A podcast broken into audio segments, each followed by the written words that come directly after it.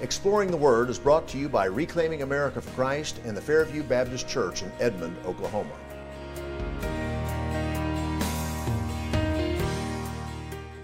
This is Pastor Paul Blair. Thank you for joining us for today's edition of Exploring the Word, and Merry Christmas, everyone. If you have your Bibles, turn to the book of John. Today's scripture text will come from chapter seventeen, and we'll be reading verses three through five. You know, as the old Christmas carol goes, this truly is the most wonderful time of the year. I hope you're enjoying it, and I hope you have your eyes focused on the genuine reason for the season. We're all hustling about, getting ready for a big meal with our families, enjoying times of fellowship and the exchanging of gifts. But may we never forget the greatest gift that was ever given. Today's message is entitled, The Gift of God.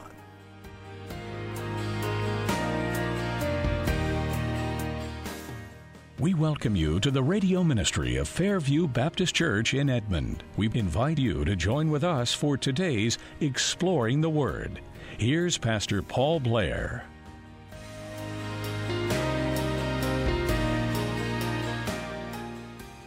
John chapter seventeen, we'll read the first five verses of Scripture.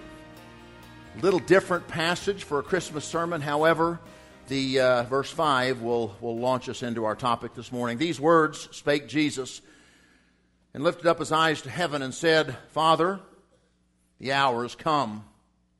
Glorify thy Son, that thy Son may glorify thee, as thou hast given him power over all flesh, that he should give eternal life to as many as thou hast given him. And this is eternal life, that they might know thee, the only true God, and Jesus Christ, whom thou hast sent. I have glorified thee on the earth. I have finished the work which thou gave me to do. And thou, O Father, glorify thou me with thine own self, with the glory which I had with thee before the world was. We've been going through a series on the subject of prayer on Sunday mornings. And a few weeks ago, we talked about the model prayer, which is commonly but incorrectly called the Lord's Prayer. You all know it well. It begins with the words, Our Father, which art in heaven. But this was not a prayer of Jesus. This was a model that Jesus used to address the question raised by his disciples when they asked him how to pray. It is glaringly obvious that this was not a prayer that Jesus would have or could have prayed, as the expression, forgive us our trespasses, would certainly not apply to the sinless Lamb of God. The actual Lord's Prayer is truly what we find here in John chapter seventeen. You all remember the setting. It was early in the evening, the beginning of the fourteenth of Nisan. Jesus had began the evening with his disciples in the upper room. During that Paschal Seder, he implemented what we now call the Lord's Supper. He revealed that one of the twelve would betray him. He then poured out his heart in the wonderful truths of John fourteen. You all know this passage so well. Let not your hearts be troubled. You believe in God, believe also in me. In my Father's house are many mansions. If it weren't so, I would tell you. I go, prepare a place for you. If I go and prepare a place for you, I will come again. Receive you unto myself, that where I am you may be also. He was asked, Lord, we don't know where you're going exactly, and, and how can we possibly know the way? And he said, oh, I am the way. I'm the truth, the life. No man cometh unto the Father but by me. He led that group out of the upper room and across the city, by the temple, down the Kidron Valley, up Olivet, to a garden called Gethsemane, or we call it Gethsemane.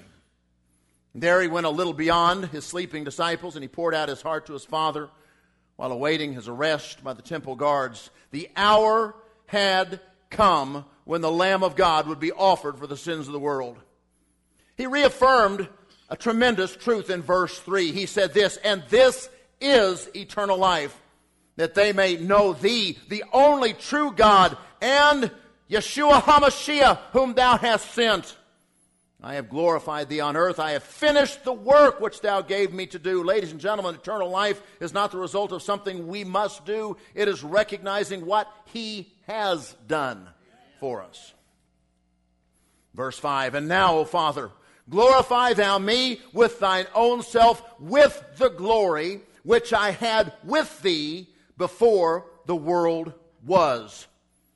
Jesus was about to complete the work of redemption for which he had come and return from whence he had come to resume his former glory as the eternal Son of God. John one one tells us this: in the beginning was the Word. That Greek word logos means a thought or an explanation. It is the revelation of God to man. In the beginning was the Word, capital W, the name of Jesus. And the Word was with God, and the Word was God. Verse fourteen tells us about the incarnation. And the Word was made flesh and dwelt among us, and we beheld his glory, the glory as of the only begotten of the Father, full of grace and truth. Paul says in Philippians two, beginning in verse six, who being in the form of God, or in eternity existed as God, thought it not robbery to be equal with God, co-equal. Robbery is if you take something that doesn't belong to you. It was not incorrect for Jesus to be co-equal with the Father, because Jesus was co-equal with the Father, in fact. But made himself of no reputation, and took upon himself the existence, the form of a servant, and was made in the likeness, or fashioned after men. And being found in the likeness as a man, he humbled himself and became obedient unto death, even the death on the cross. Ladies and gentlemen, this is the Christmas season. Time of joy that is marked with the exchanging of gifts with those that we hold dear. But the greatest gift of all was given in Bethlehem some two thousand years ago. The Bible tells us in Genesis, man was created different. The Bible says that man was created different from animals, and that man was created in the image of God. Man alone, different from mere animals, had the capacity to reason, to know good, to love, and man had the ability to worship and to have a relationship with God, which is what God created man for in the first place. In fact, Genesis three tells us that God would walk with Adam and Eve in the cool of the evenings, fellowshipping together. God had clearly demonstrated his great love for Adam. He had a perfect Eden, a perfect wife, a perfect life, and a perfect God. But God did not create man as a robot. God desired man's love and worship. But true love cannot be the result of compulsion. Love is a choice. Love is freely given. God told Adam, Adam, this place is yours for the keeping. It's all good. And it's all yours. But there's one limitation. Of the tree in the midst of the garden, I forbid you from eating of that tree. That is off limits. The day that you disobey me in doing so, you will surely die. Of course, you all know the story. Adam did eat. But Adam didn't die physically that day. But he did die spiritually, as communion that he once enjoyed with the Father was now broken. Romans six twenty-three says this: the wages of sin is death. The consequences, the result of sin is death. Death in the Bible, according to James, means separation. We all think of physical death, but what is physical death? Physical death is when the soul is separated from the body. Death means separation. Sin separates from God. Isaiah fifty-nine two says, but your iniquities have separated between you and your God, and your sins have hid his face from you, that he will not hear. And ladies and gentlemen, if a man is spiritually dead when he dies physically, then there is no second chance. That man will suffer what the Bible calls the second death, where he is separated from God throughout all eternity in the lake of fire. Now, ladies and gentlemen, this was not God's intent. That is not God's choice, but it is justice for the crime that was committed. The penalty for sin has to be paid. Now, God is love. We know that. The Bible tells us so. We experience it. God's desire is to forgive man. But God is also just and perfect, and he cannot simply overlook sin. God cannot simply zero out the books. The books had to be balanced. Sin had to be paid for. Well, what payment was sufficient? What righteousness was sufficient to measure up with God's perfect righteousness? What righteousness was equal to the righteousness of God? Why, the answer is obvious. Only the source of life would be sufficient to provide eternal life. And only God's own righteousness, sufficient to meet God's standards for perfect righteousness, was sufficient to cover the sinfulness of mankind. Certainly, man's righteousness won't do it. We know that all man's righteousness is as filthy rags in the sight of God. Think about it. Think about that just for a moment, what that means. Even the good things that you do, all the good stuff that you do, do you really do it with a pure heart all the time? Not really. I can't even imagine what perfect righteousness is. Our righteousness, God says, is as filthy rags. Well, folks, since God is perfect righteousness, the only righteousness sufficient to satisfy the righteousness of God was the righteousness of God. Therefore, God gave us a gift. The very first Christmas gift.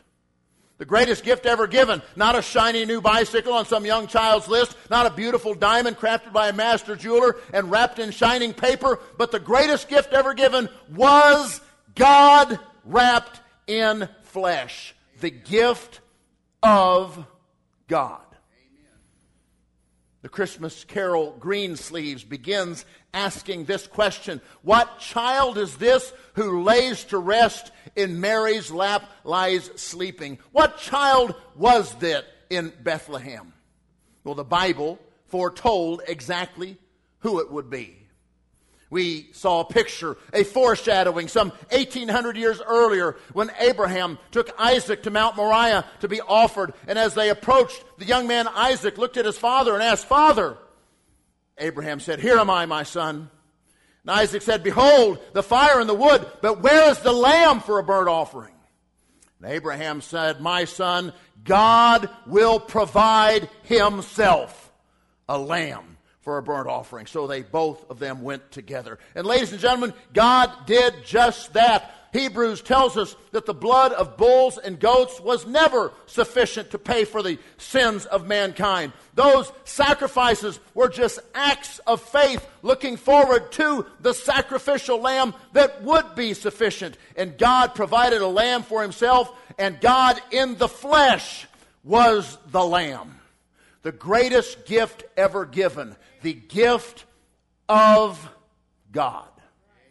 Over seven hundred fifty years before this miraculous birth, Isaiah prophesied about it in chapter seven, verse fourteen. He said, "Therefore the Lord himself shall give a sign, a miracle, in fact. Behold, a virgin shall conceive and bear a son, and shall call his name Emmanuel." Now think about this, ladies and gentlemen. The necessity of this virgin birth. Adam and Eve sinned. God revealed to them his plan of redemption in Genesis three fifteen, before he kicked them out of the garden. He said, "One of these days I will provide the Redeemer. He will have his heel bruised by Satan, but he will in fact crush the head of the seed of Satan. And this one whom I am sending is the seed of the woman." Now this is a unique characteristic. We find out two things about the Messiah. Number one, it would be a human. It would be born of a woman. But it would be a miraculous birth because the seed is passed through the man. But not in this case. Folks, every child comes into this world with the curse of sin on him. Every child is born destined for the grave. Well, if Jesus were to be without the taint of sin, then he needed to be conceived and born different than the usual course of mankind. And he was not conceived in sin, but conceived supernaturally, the virgin birth by the overshadowing of the Holy Spirit. The eternal Logos, the eternal Word of God, was placed within Mary as the seed of the woman, the perfect God, perfect man in one. His name shall be called Emmanuel, Isaiah said, and Matthew identified exactly what that means. He said Emmanuel means God with us. Jesus is the gift of God. Isaiah, again, was given further description of this gift. Chapter nine, verses six and seven said this, "For unto us a child is born. God became flesh, a human being. The eternal Logos became human, the incarnation. Unto us a son is given." Ladies and gentlemen, he was already in existence. Throughout eternity, he existed as the eternal Son of God, talked about in Psalm two, talked about in Psalm one ten, identified in John one. In the beginning was the Word, and the Word was with God, and the Word was God. The same was in the beginning with God. Isaiah goes on, and the government shall rest upon his shoulder, and his name shall be called Wonderful, Counselor, the Mighty God, the Everlasting Father, the Prince of Peace, and of the increase of his government and peace there shall be no end, upon the throne of David and upon his kingdom, to order it and to establish it with judgment, with justice from henceforth, even forever. The zeal of the Lord of hosts will perform this. Ladies and gentlemen, this child born is the Mighty God, Isaiah says. Jesus is, in fact, the gift of God. The shepherds came the night of his birth. The angel Gabriel found them tending their flocks in the hills near Bethlehem and declared, "Fear not, for behold, I bring you good tidings of great joy, which shall be to all people. For unto you is born this day in the city of David a Savior." Well, who is it? Christ the Lord, the promised Messiah, who is in fact the Lord. Ladies and gentlemen, there is only one Lord. And they followed the instructions given, and they found the babe wrapped in swaddling clothes and lying in a manger. And they did not worship Mary, and they did not worship the manger, and they did not worship the building, and they did not worship the angels that also attended this miraculous birth. They worshiped baby Jesus, because Jesus is the gift of God. God wrapped in flesh and given to mankind. Ladies and gentlemen, the wise men traveled and arrived some two years later. They did not worship Mary. They did not worship the house where the young child now lived. They did not worship an article of clothing he had worn. They did not worship a cup that he drank from. They did not worship Joseph. They worshiped the Christ child. Jesus is worthy to be worshipped because Jesus is the eternal God wrapped in flesh. He is the gift of God given to mankind. But why did he come? Did he just come so we could commemorate him once a year at Christmas time with a Christmas card? No! Jesus himself clearly explained why he came as he was traveling to Jerusalem in his last journey there for the Passover when he would be offered. He's told his disciples, having passed through Jericho, having just spent time with Nicodemus, they were ascending up Mount Zion. Jesus said, "The Son of Man came not to be ministered unto, but to give his life as a ransom for many." There's no surprise. Paul said in Hebrews chapter two, verses nine, fourteen, and seventeen, "But we see Jesus, who became or was made a little lower than the angels, for the suffering of death, crowned with glory and honor, that he, by the grace of God, should taste death for every man. That through death he might destroy him that had the power of death, that is the devil, to make reconciliation for the sins of of the people." Paul said again, this time to his protege Timothy, in the first chapter, verse fifteen of his first epistle to Timothy. He said this, "This is a faithful saying and worthy of all acceptation, that Jesus Christ came into the world to save sinners, of whom I am chief." Ladies and gentlemen, think about this. If Gabriel had come to Jesus as he was praying in Gethsemane, and he said, "Jesus, good news, world hunger has been solved. World peace has been established. Poverty has been eliminated. Illness has been forever cured," Jesus still would have gone to the cross and died. The penalty for sin had to be paid, and the penalty that each and every man owes because of sin was paid on our behalf by our Creator as he became our near kinsman to give his life in place of ours. Second Corinthians five twenty-one says this, "For he hath made him to be sin for us, who knew no sin, that we might be made the righteousness of God in him." Wow. How much does Jesus love us? Folks, think about the price that he was willing to pay. Not just on the cross, but before that. And also consider that this was his idea. It's the author and finisher of our faith. He willingly lay aside his pre-incarnate glory, his eternal existence as the Son of God. He willingly laid aside the adoration of the cherubim and the seraphim and the heavenly host. He willingly humbled himself, as Paul said, but made himself of no reputation, and took upon him the form of a servant, and was made in the likeness of men. God the Son became flesh. Jesus became a man. He didn't just look like a man, he became a man. Still fully God, never laying aside his nature as God, but temporarily laying aside his privilege and humbling himself even unto death as God stepped into his creation, and the eternal Son, get this, forever became a man. What a price he was willing to pay for us. There is, right now, ladies and gentlemen, a man in heaven at the right hand of the Father making intercession for us, the resurrected, glorified Christ Jesus. He was born of a woman.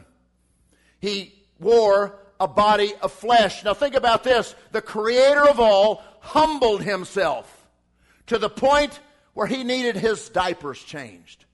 He needed the attention and care of loving parents. He became hungry. He suffered pain. He felt sadness. He cried. He laughed. He slept. He was in all points tested as we are, yet without sin. The Son of God, who was always God and will always be God, who every day while on this earth was God, became a servant of those that are of his own creation. He owned no land or house or boat. He owned no gold or precious jewels. He owned no luxurious garments. He owned no business. He owned no horse. He even rode into Jerusalem on a borrowed donkey.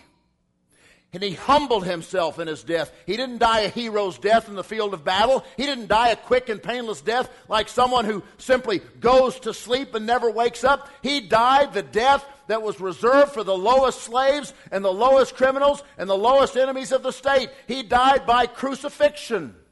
As a matter of fact, no matter what the crime, no Roman citizen could be crucified. It was too horrible. But Jesus, the God of all creation, humbled himself to being treated in the most barbaric ways. Why did he go through that? Because he took those sins upon himself. He stood in the place of every murderer and adulterer and pornographer that ever lived, that gave their sins to him to be saved. Jesus humbled himself to being treated in the most barbaric ways, treated like the most wicked murder or lowlife. But ladies and gentlemen, he never lost his authority. He could have at any time called down twelve legions of angels to take him back to the authority and glory which was rightfully his. But he made himself of no reputation. He willingly set aside his privilege. He willingly took on the very body of a servant. And Isaiah fifty-three says, he was wounded for our transgressions. He was bruised for our iniquities. And the chastisement of our peace was upon him. And with his stripes we are healed. Oh, what love Jesus has shown in giving us this gift of God. Folks, I read a Christmas story four or five years ago. It was about a little twelve-year-old boy whose father had passed away. And his mother worked several jobs trying to make ends meet, and all this little boy wanted for Christmas was a new bicycle. But Mom couldn't afford the bicycle. But Mom knitted for him a scarf, the work of her own hands. It was the very best she could do. Her own heart was poured into every stitch of this garment that she'd made for her son to keep him warm. Christmas morning, he ran in, saw that there was no bicycle, unwrapped this present to find this scarf that was made with his mother's love, and in his disappointment, breaking her heart, tossed it on the floor, not desiring it. Folks, as a parent, few things sadden you more than an ungrateful child. It doesn't make you angry when they're ungrateful towards something that you've done for them, but it does just make you hurt. And amazingly, there are countless many that don't appreciate the gift of God and throw Jesus on the floor as if he were some unwanted garment. As a matter of fact, John tells us in the first chapter of his gospel, beginning in verse ten, he was in the world, and the world was made by him, and the world knew him not. He came unto his own, and his own received him not. Can you imagine, ladies and gentlemen, the creator of all coming into the universe that he himself had spoken into existence, came into the earth that he himself had formed, came to the people that he had made to fellowship with in the first place, and came to save them, yet his own received him not. Instead, they collectively, outside the temple, cried out, "Crucify him! Crucify him! We'll have no king but Caesar." But John goes on to say, and this is good news for us, "But as many as received him, to them gave he power to become the sons of God, even to those that believe on his name, which were born not of blood, nor of the will of the flesh, nor of the will of man, but were born of God. And the Word was made flesh and dwelt among us, and we beheld his glory, the glory as of the only begotten of the Father, full of grace and truth." How do you receive Jesus? Ladies and gentlemen, it's not by your bloodline. It's not by your physical birth. You aren't born a Christian. It's not because you are Jewish and your heritage. It's not because you are an American and we have "In God We Trust" on our money. It's not because you were born into a Baptist household. It's not by your bloodline. We thank you for joining us for today's edition of Exploring the Word, and we look forward to being with you next time as we conclude this message, The Gift of God. Until tomorrow, God bless you, and Merry Christmas. You've been listening to the teaching ministry of Fairview Baptist Church in Edmond. We hope that today's journey in God's Word has been a blessing to you. You can find more sermons and resources at our church's website, w w w dot fairview baptist edmond dot org, or call four oh five, three four eight, one seven four five. Join us again each weekday for Exploring the Word from Fairview Baptist Church in Edmond.